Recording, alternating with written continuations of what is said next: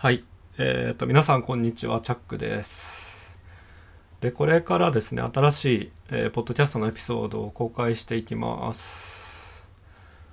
で、今日はですね、えっ、と、まあ、そうですね、タイトルの通りのことを、え話そうかなと思ってます。はい。で、ただですね、あの、大前提として、あの、僕はあんまり、その政治的なことをブログとか、ポッドキャストで書いたり喋ってこなかったたりしたので、まあ結構今不慣れなことを してるなという自覚はあります。でそうですね。あんまり触れてこなかったですね。このポッドキャストも、えーっと、まあ自分語りばっかりで、こういうトピックに触れるのは初めてだなという気がしてます。でなんでそうそうこうそういうことについて言及してこなかったかっていうと、うんまあ、今回のその一連の流れを見ててもなんかもう十分語り尽くされてるというか、うん、こうなんかアクティビストとか、まあ、あとはあのこう事情に詳しい人が十分分かりやすい記事とかまとめとかを作ってくださっていてまあ別に自分一個人が喋ったところでななんか意味があるんだろうか みたいなそんな風にも思ったんですけどまあとはいえなんかこうゲイのポッドキャストってことでやってるのにまあその件をスルーしてこういつも通り、えー、と自分語りしていくってもななんかそれはそれで違和感があるんですよね。まあだからその、まあ、一個人のあの考えなんでこう間違ってることもあるかもしれないしあのあそれは違うんじゃないって思われる方もいるかもしれないけどまあ自分なりにちょっと思ったことを喋、えーってみようかなと思います。えっ、とよろしくお願いします。でそうですねまあ何が起こったかっていうとその、まあ、足立区の、えー、と自民党系の議員の人が、えー、と LGBT に対して、まあ、よろしくない差別的な発言をしたってことが起こったんですよね。でそれが起こったのが、えー、と2020年9月末だっけな。で僕はその事件を、えー、とどうやって知ったかっていうとあの松岡宗志さんですね。えー、と僕がツイッターでフォローしてるんだけど般社団法人フェアだっけな？っ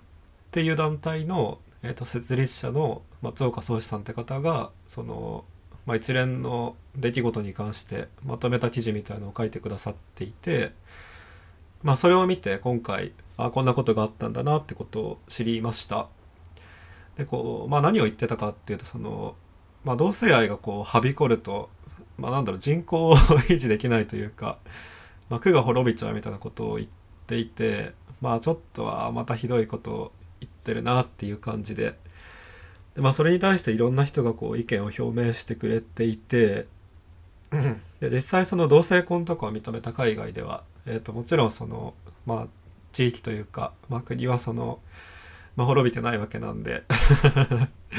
まあその発言はちょっとね間違いでしかないんだけどまあそんな風にまあいろんな人がすでに訂正してくださってるというか、うん、まあ、分かりやすく説明してくださってますね。まあなのでその松岡宗志さんの記事とかあとは他のひょっとしたら他の記事とかも、えー URL をポッドキャストの概要欄に貼るかもしれないです。よかったら見てみてください。でまあそんな感じでその何が起こったかってことと,、えー、と何が問題だったかってこととどうしどうあるべきかみたいなことはまあ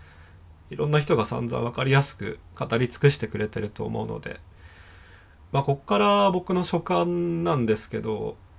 まあ一つ思ったことがあって、まあ、やっぱ行動するって大事だなってこう改めて思いましたね。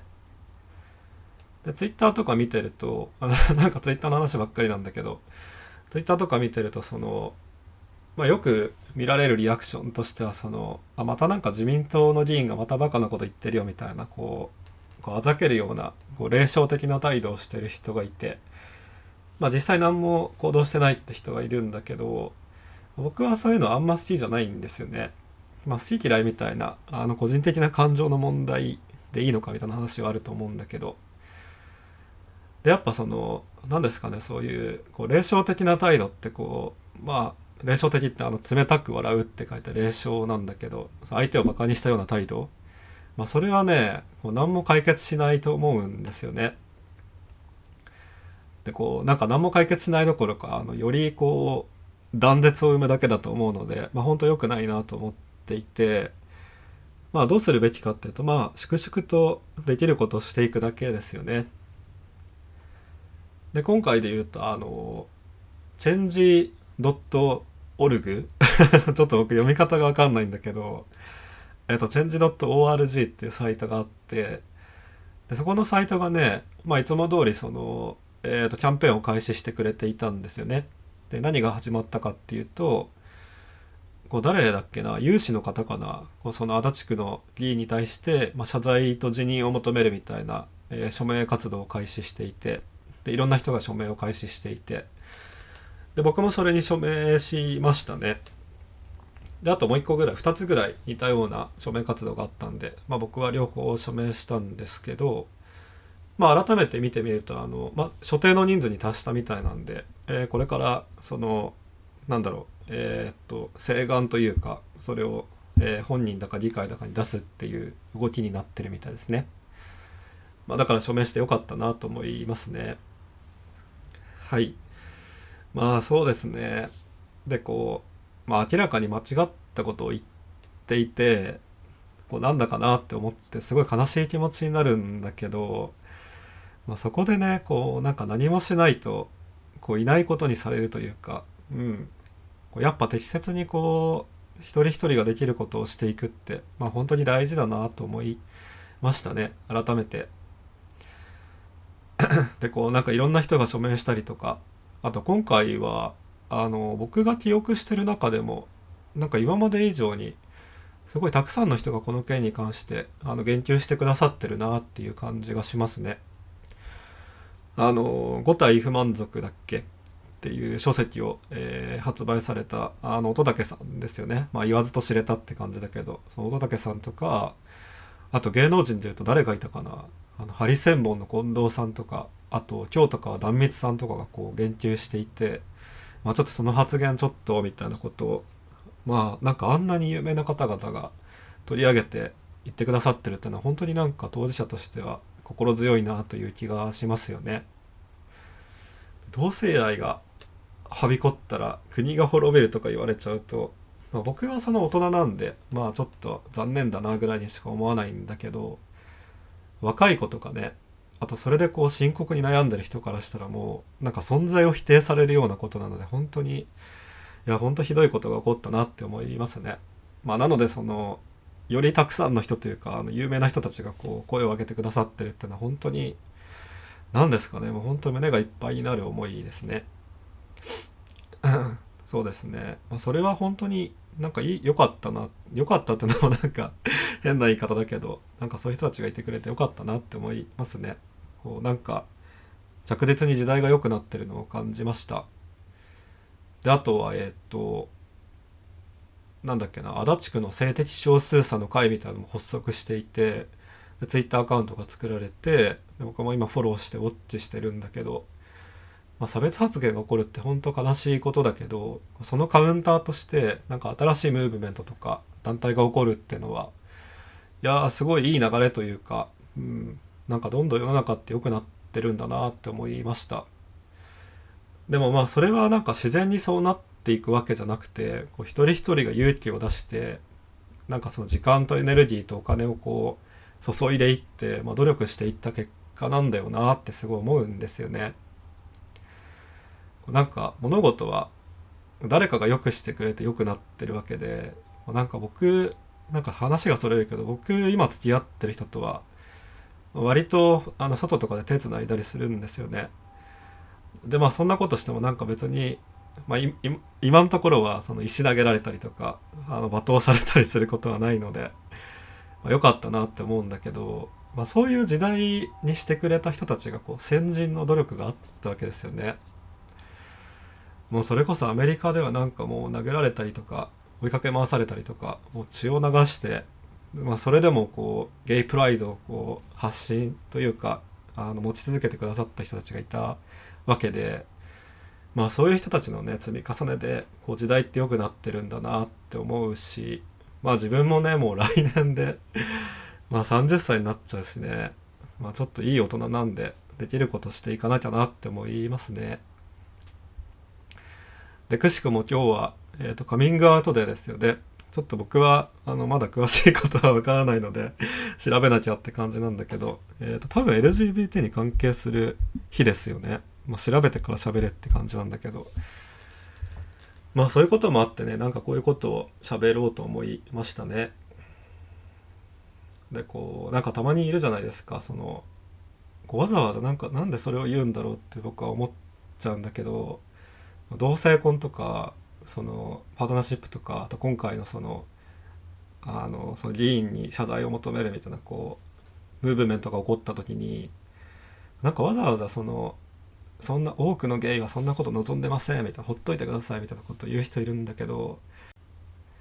こう先人がそういうふうにこう努力してくれたおかげでこう時代が良くなっててこう僕らはそれを享受して生きてるわけなのになんかそういうのをフリーライドするというか、うん、こう美味しいとこはいただくけどでも自分はなんかその歴史とか知りませんみたいな、まあ、開き直りというか僕はなんかそういう態度は本当無理だなって思いますね。なんかその立派な大人のすることじゃないと思うので。はい。そのなんか行動してる人を否定してるわけあ行動してない人をとにかく言うわけじゃなくて、まあ、できる人ができることをするべきだとは思うんだけどまあとはいえねそのなんか一人の大人の意見としてなんかそういう足を引っ張るようなこと言うのは本当に良くないよなって思ったりしますね。うん、やっぱそのできることをしていくっていうのは自分たちにできる行動をしていって、まあ、世の中をそのあるべき方向に向かっていくように頑張るっていうのはまあ大事なことだなってすごい思いました。